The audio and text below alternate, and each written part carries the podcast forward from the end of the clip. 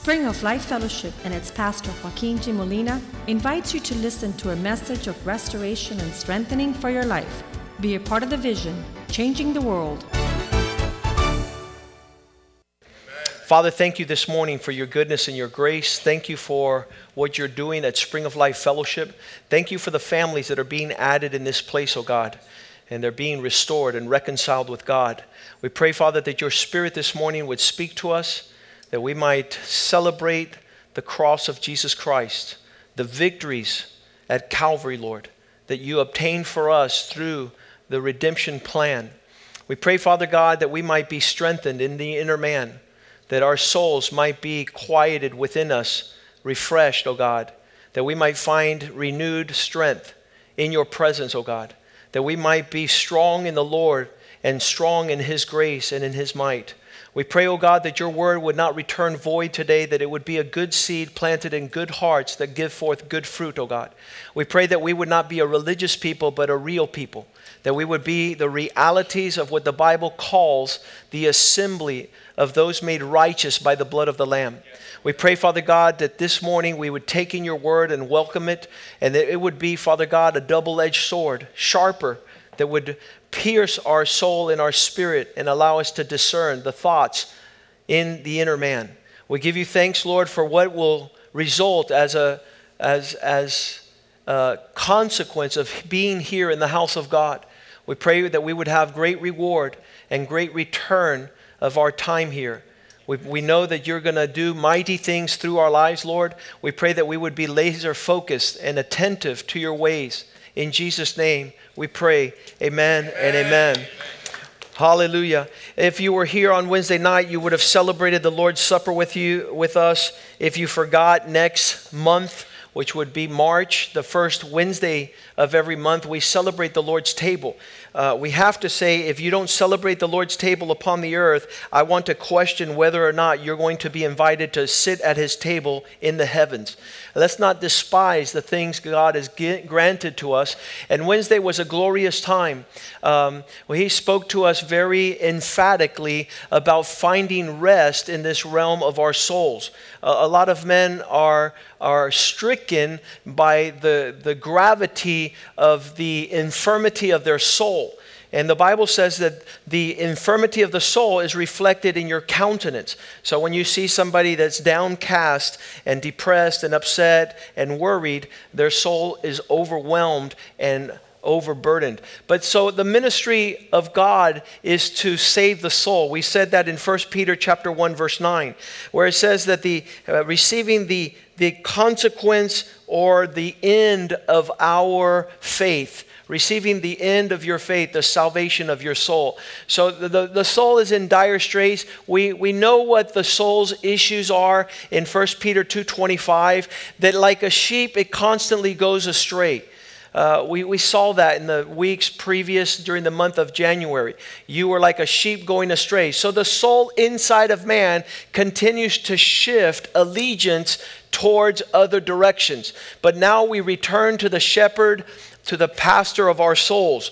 And if the problem of the soul is that he's going astray constantly, then the salvation of the soul is to bring purity into our existence. We don't love five wives, we love one wife. We don't have a double mindedness like James 1 7 says, that the man who will receive nothing from the Lord is a soul that constantly is unattended.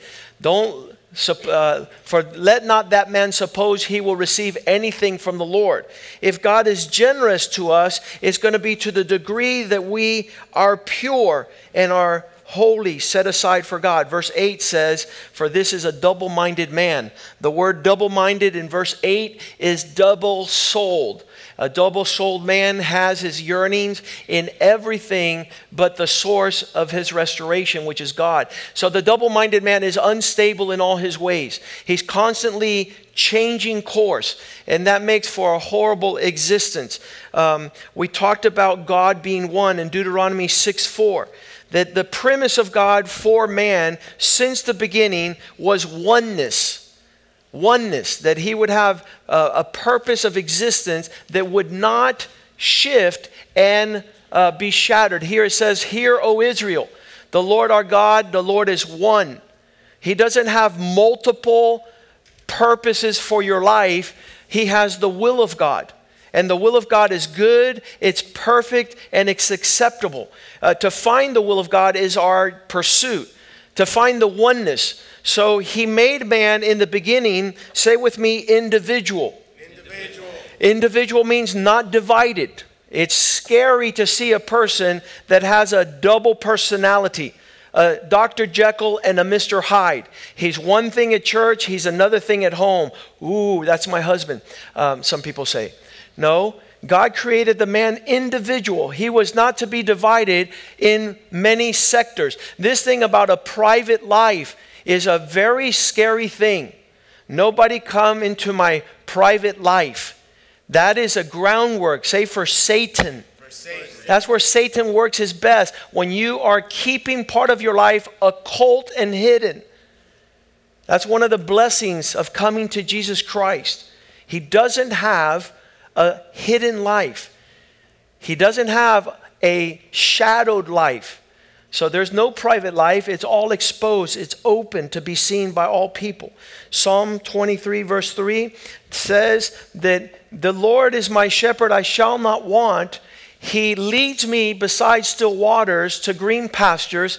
He restores my soul. This is the issue of man. If you know of any man who is sick, you know that his soul is not well. You know that his soul has issues, unresolved conflict, um, inability to communicate. These things that are going to be shared at the Live, Love, Laugh conference this weekend uh, are priceless priceless. You, you couldn't even pay enough money to sit down to hear Clarence Shuler from Building Lasting Relationships from Colorado Springs. He's going to fly into Miami and he'll be here for two days. And I also invited him to come on Sunday. So we're going to hear from him next Sunday. Absolutely. I met him up in the Northeast. We did a conference together, and I was really touched by this man's heart. I was touched by his simplicity, his sincerity, his humility, his meekness. I, I, was just blown away that this man, God is filled with wisdom. Him, him and his wife Brenda will be ministering to us for three days this week. You know what? What some people will say? I don't need to come. Really? Wow. It, it just blows me away that God is serving his riches in a manner that will bring wealth to our relationship with our wives. We could pass it down to our children, and there's people who says, "No, I got to go sell. I got to go do my business." You're a fool, and I'll tell you right now, you're a fool. You're a fool to despise the wealth and the riches of heaven. Because these are the ones that will allow for your increase. We always use this, this verse in Proverbs 10, verse 22, that it's not your savvy in the business world that gives you increase, but the blessing of the Lord is what gives you wealth. You should memorize this always and say, you know something, I want to, I want to have the blessings of the Lord in my life because these, uh, you guys have to have a different contrast up here because we cannot read the invisible here. Make sure those letters are in black. You're putting white on white. The blessings of the Lord make one wealthy without sorrow. Now, watch this. I know that some men are employed in a corporation. They don't have, they, they cannot take the day off. So I understand that. So these men are subject to a corporation that demands they have to be there or else they won't get a job.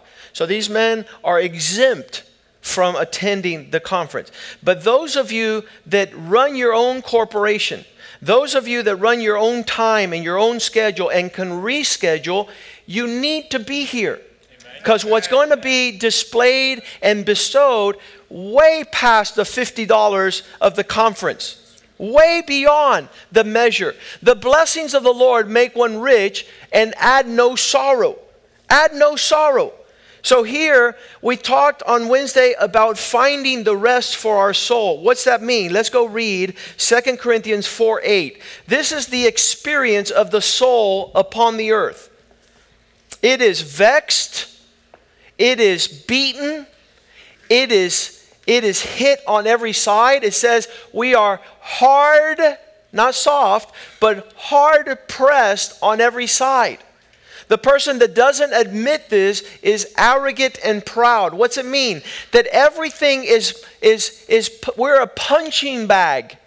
We're getting beat up continually. Our soul is being hit on every side, but we're not crushed. Look how he says it. We're hard pressed on every side, but not crushed. That means that there is a manner in which we overcome the opposition.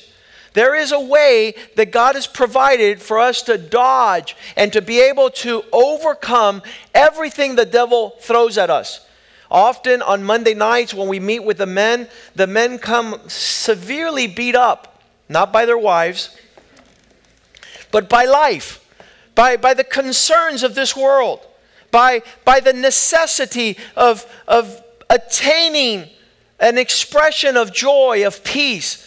And so they said, Pastor, you don't understand. My life is, is a constant assault. And I said, That's right. That's what this life has. In this world, you'll have many problems, many things that will press upon your soul. The verse says, Not only are we hard pressed on every side, but we are perplexed. We are confused. There's many decisions that need to be made, and the soul that was created to one, but Satan infected the soul with duality. He split the soul. God says, Do not eat off the tree of life.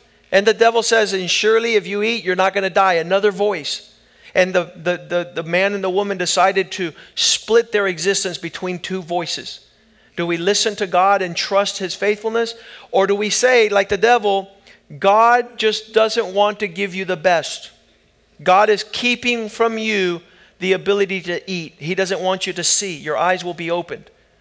And so that was the split of man, the, the individuality. God says it's not good to be man to be made alone, so he gave him a wife.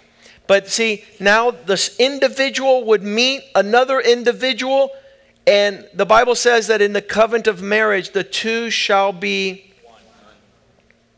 why? He doesn't want us to be split. He gave you one individual, he gave you one wife to be one with. Some listen to me. That double-minded man could be a split between a husband and a wife. Let that man not receive anything from the Lord. He's unstable in all his ways.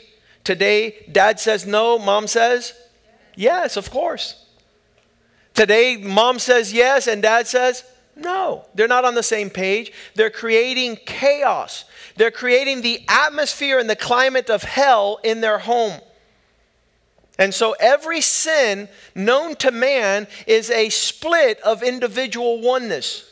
Every time there's a division, it's two visions. God gave you two eyes, but only one picture. It would be weird as heck to have two different cameras focusing everywhere. Wherever my two eyes look at, I see one picture. Because in God's world, oneness is our pursuit. Amen. You have one wife, you have, He puts you in one family. The Bible says a house divided will not prosper. So if you're breaking up the house and you have two camps in one house, that, that becomes a curse. That becomes a split. When the Bible says, let the heart of a father be joined to his son, and let the heart of a son be joined to his father, with the oneness of a father and son team, Malachi 4 6 says, if this doesn't happen, a chaos, the climate of hell would be upon the earth. There, lest I come and strike the earth with a curse when the hearts of children are separate from their father. I want to tell you something there's no greater joy, no greater joy than to have you being on the same page with your sons. That, that's so awesome. I, am experiencing now. Now that my sons are older, they can do whatever they want. They have chosen, like Jesus Christ in John 10 30, where he says, Me and the Father are one. Amen. That was Jesus' mindset. I and my Father are one. So if you're at odds with your dad, you have split into the devil's realm. You have forsaken with a God's plan for your life. And he's 30 years old when he's saying this. He's not 12 years old. He's not looking up at, at God the Father saying, Oh, he's my hero because I don't know his defects. No, he's saying, Me and the Father are on the same page. My desire is to please him. My desire is to honor him. And so everything God created, and we see this in Ephesians chapter 4 in verse 3, where Paul says that, that we are one in uh, the Spirit, we're one in the Lord, we're one in, in the baptism. We endeavor to keep the unity of the Spirit. That's what, that's what Christianity is all about. That's why people can't stand us. They want to live in the duality of the world of cheating and lying and, and adultery, infidelity, all the duplicitous acts of hypocrites. But here, the Christians are endeavoring to keep the unity of God's Spirit. Verse 4. What is the unity of Spirit? He says, There is one body, one Spirit. You've been called into one hope. Verse 5 one Lord, one faith, one baptism. And so all these things culminate in finding a rest for your souls in Matthew 11 28, where he proclaims that, that come to me, all those of you that are heavy laden and weary. Verse 28.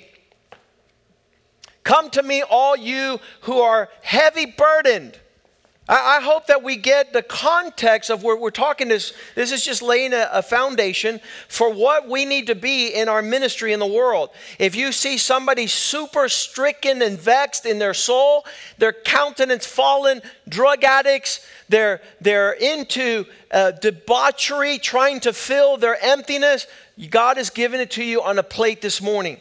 God has given it to the simplicity. Come to Jesus, all that are labored and heavy burdened, so that I will give you rest. Rest where? Verse 29 says where the rest is found. If you live within my yoke, it, I want you to say that, that, that a yoke is something that restricts an animal. And for some Christians, says, oh, any restriction is not from the Lord. That's legalism, and I'm not legal. A lot of Christians are into stupidity. They're stuck on stupid. Take my yoke. What's that mean? Take upon you something that's going to keep you plowing the field in the way you should go. I thank God for all his restrictions. Amen. David said like this Your commandments are not burdensome to me, they're my delight. Teach me your commandments. Uh, you were faithful to afflict me so I could return to paying attention to your limits, the limits of boundaries. Take my yoke upon you. It's a voluntary act. Learn from me, for I am gentle and lowly in heart. And when you find that place of being gentle and allowing God to lead you and to be singular in your pursuit, then you'll find rest for your souls. You'll find that place of refreshing. And so, in that place of refreshing, you can begin to walk in the direction of God. Uh, this is how David explained his inability to lead his soul in Psalm 43 5. He would talk like this He says, Why are you so sad, my soul? Why are you cast down? Somebody told me this week, I didn't know I could talk to my soul. Yes, you can. You start saying, Hey, buddy, get with the program. This is not over yet.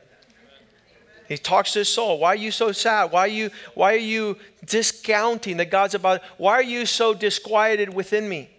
The answer to a depressed, despaired, a discontent soul is to place your hope in God. Understand that, that your soul in God is refreshed, that God's faithfulness to your soul is to quench its thirst.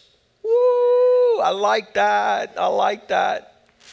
Lady, didn't you know if you ask me, you'll never thirst again? What was he telling her? He was going to give her an endless supply of Evian water? No. That her soul would be quenched in God's faithfulness. Amen. That everything she yearned for was going to be met. Put your hope in God, for I am yet going to praise him. He is the one that lifts my countenance, He's the helper of my countenance. Some people are ugly. Some people don't need to have sad souls. Some pastor said that this is the plastic surgery by far above any plastic surgery when joy restores your soul. Amen. When joy restores your soul, you're beautiful, you're resilient, your face shines, and, and it's way above your peers in a manner that is crazy. And so when he's talking about placing hope in God, we need to perfect this. And you'll notice that the people who do are the people who have the upbeat, greatest expectation of life. This was David in Psalm 62, verse 5. I'm going to find a place of restoration and rest for my soul that's being beat up, that's being crushed, that's being knocked down. My soul will wait for the Lord, for my hope is from Him and only Him. This is a healthy person. Why? Because usually people are looking to other people to medicate their soul. And guess what? That's not going to happen. You're not sad and depressed because your husband does not meet your expectations. You're sad and upset because you refuse to have your expectation come from God. Your goodness coming from the Lord. Your soul waiting silently. That's a work. Because we want to groan and moan and tell everybody our misery. But he says, No, my expectation is from him. I'm going to wait on the Lord for Him to do His work in my life. Psalm 130, verse 5, another description of the interaction with the soul. When the psalmist says, I wait for the Lord, my soul waits, and in His word I do hope. I'm lodged in an expectation that God is going to meet and surpass the needs of my heart of my dreams, of my expectations. And that's, that's how we're to navigate this life. I want to tell you that when, when we're in the despair, in the anxiety, in the fear, uh, the description is found there in Psalm 42, verse 1.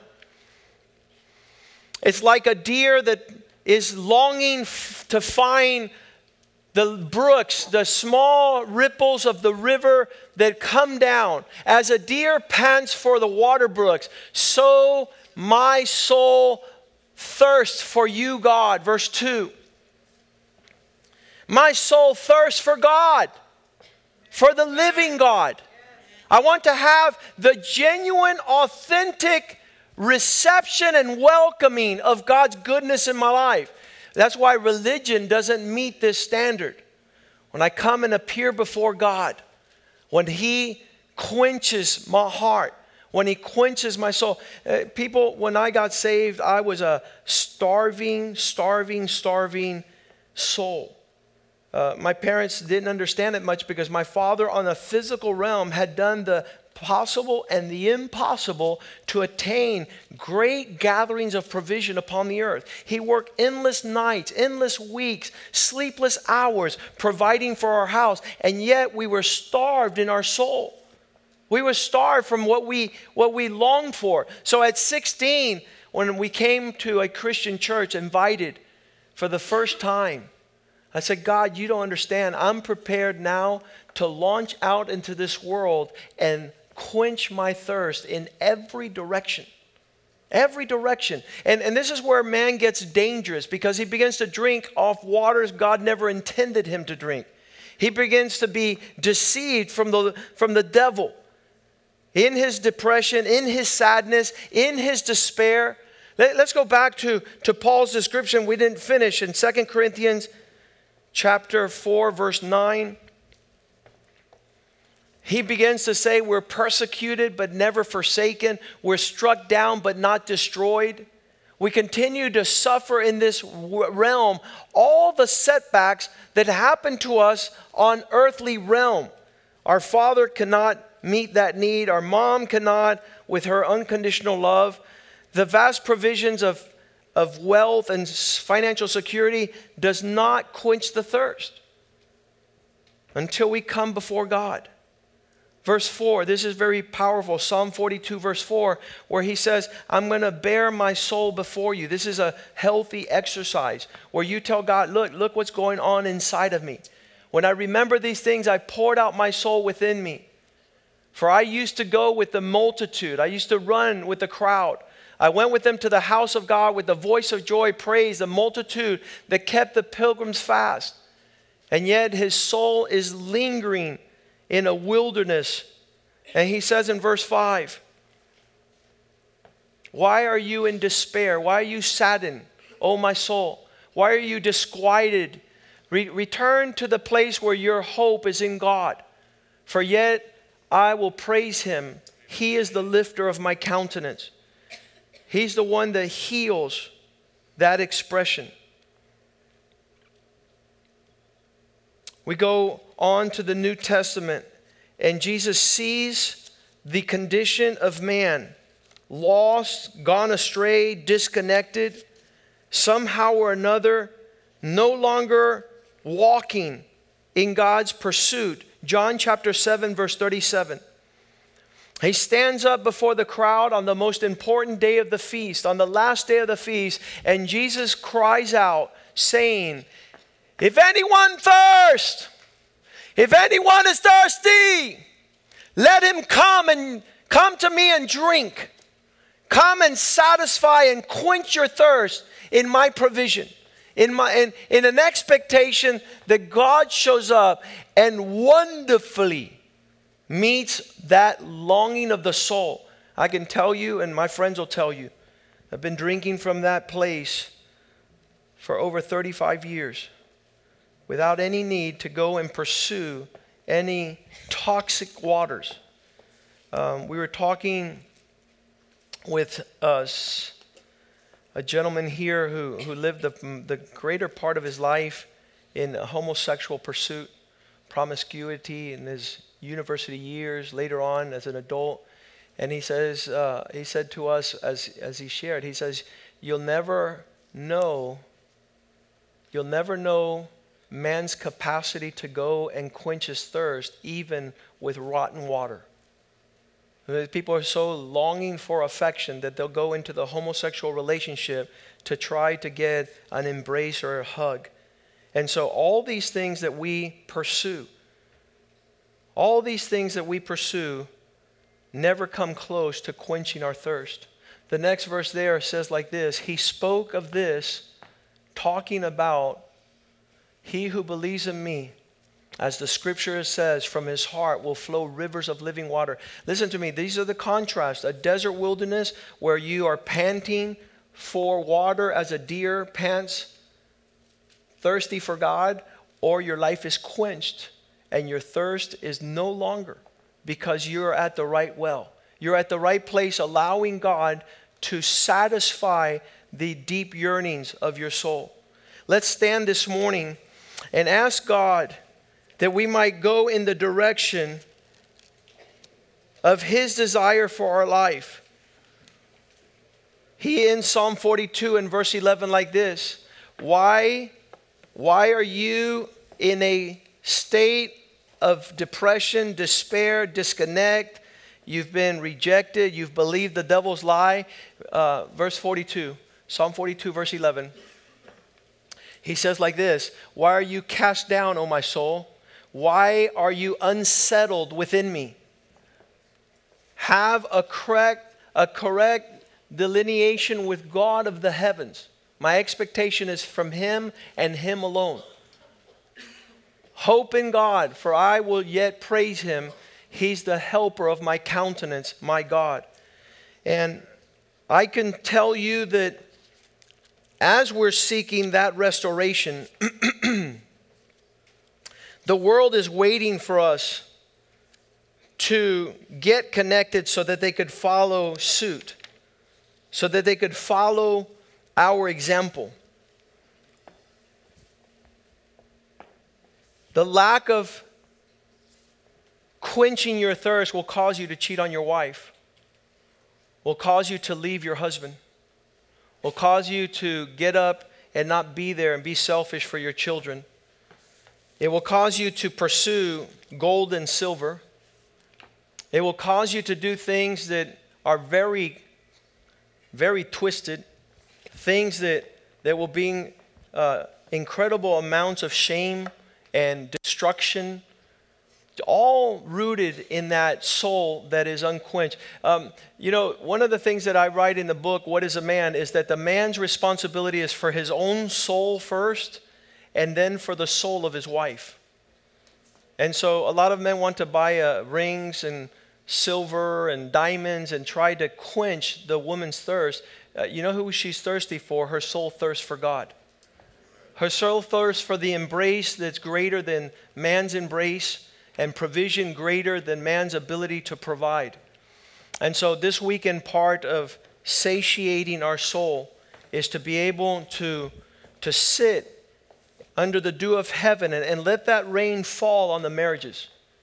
I want to say that when a marriage is refreshed, the children are refreshed. There's no greater time of joy in my children's life than to see me and my wife in a, a place of like, you know, joy and peace because we're satisfied. We're satisfied in, in everything God is doing in our life. Let's sing this song to the Lord, and, and you're sitting there and you question, uh, there, there's many expressions of this thirst because it seems to me that, that once your thirst is quenched at one level, there's the next level. There's the next level. There's the next level. And it, could, it means that, that without God, uh, it's very weary for us to be able to get to the place where, where we're settled. We continue to desire more, desire more, desire more. And, and my friends, I want to tell you that that is today's sickness. There's never enough is never enough. We're always thinking about the things we don't have, the things we have not accomplished, the things that we're in pursuit of. And that is that is sinister. That's super wicked. And to be able to cut back and say, you know something, I'm satisfied. I'm satisfied. I, I thank God for the house that I have, for the roof over my head, for the food on my table, for the children, for there's no infirmities. I, I'm, I'm satisfied in the goodness of the Lord. Paul is writing to Timothy, and he says that for those that aren't able to rescue this condition of their soul. In 2 timothy 2.26 I, I just want you to understand when you walk contrary to the expectation the hope of god despair and fear and anxiousness will drive you into the devil's grasp that they might come to their senses because if they don't come to the place of understanding to escape the snare of the devil, his trap, his trap is to take you captive to do his will. So, so that, that is the, the depth of why people should be weary of not letting their soul to be driven away from God. Uh, the justification, the Bible says that because of many evil things that occur, the love of many will wax cold. That, that, that breath of the devil that, that leads you away from God. And then you'll be taken captive and you'll end up. This is funny because a lot of people say, oh, I'm not going to do God's will. Well, guess what? You're going to be driven into doing the devil's will. That's, that's the sad part. You're not going to be free to do your will. You're going to be taken captive. Your soul will be bound up, and, and you'll begin to walk in the destiny the devil has for you. And the Lord brings this word to make us free. Father, thank you for this morning. Thank you, we could understand that not only there's a place of rest for our soul, but that our souls can be quenched in you, can be satisfied in your provision. Give us wisdom to escape the snare of the enemy. Give us wisdom to walk in that giving God the praise for everything. It, uh, your delay is not your denial. Your asking us to wait is the greater expectation of things coming together to fulfill your desire. So teach us how to walk in this manner, being uplifted, that we could encourage one another to continue to pursue the faithfulness of God for our lives. We give you thanks for what you've been sharing here at the church in the last couple of weeks and months. And we pray, Father God, that this will all culminate in the end of our faith, which is the saving of our souls. We glorify you, we bless you. We pray your blessing upon all families in this church, Lord. Open heavens, that the bounty of your grace and goodness will fall in every expression of provision. And give us a heart to pursue you with oneness of mind, oneness of purpose, wholeheartedness, whole mindedness that we not split up into various pursuits, but that we seek first the kingdom of God and everything shall be added. We give you thanks in Jesus' name, and the house of God says, Amen. Amen. Amen. Greet one another in the love of the Lord.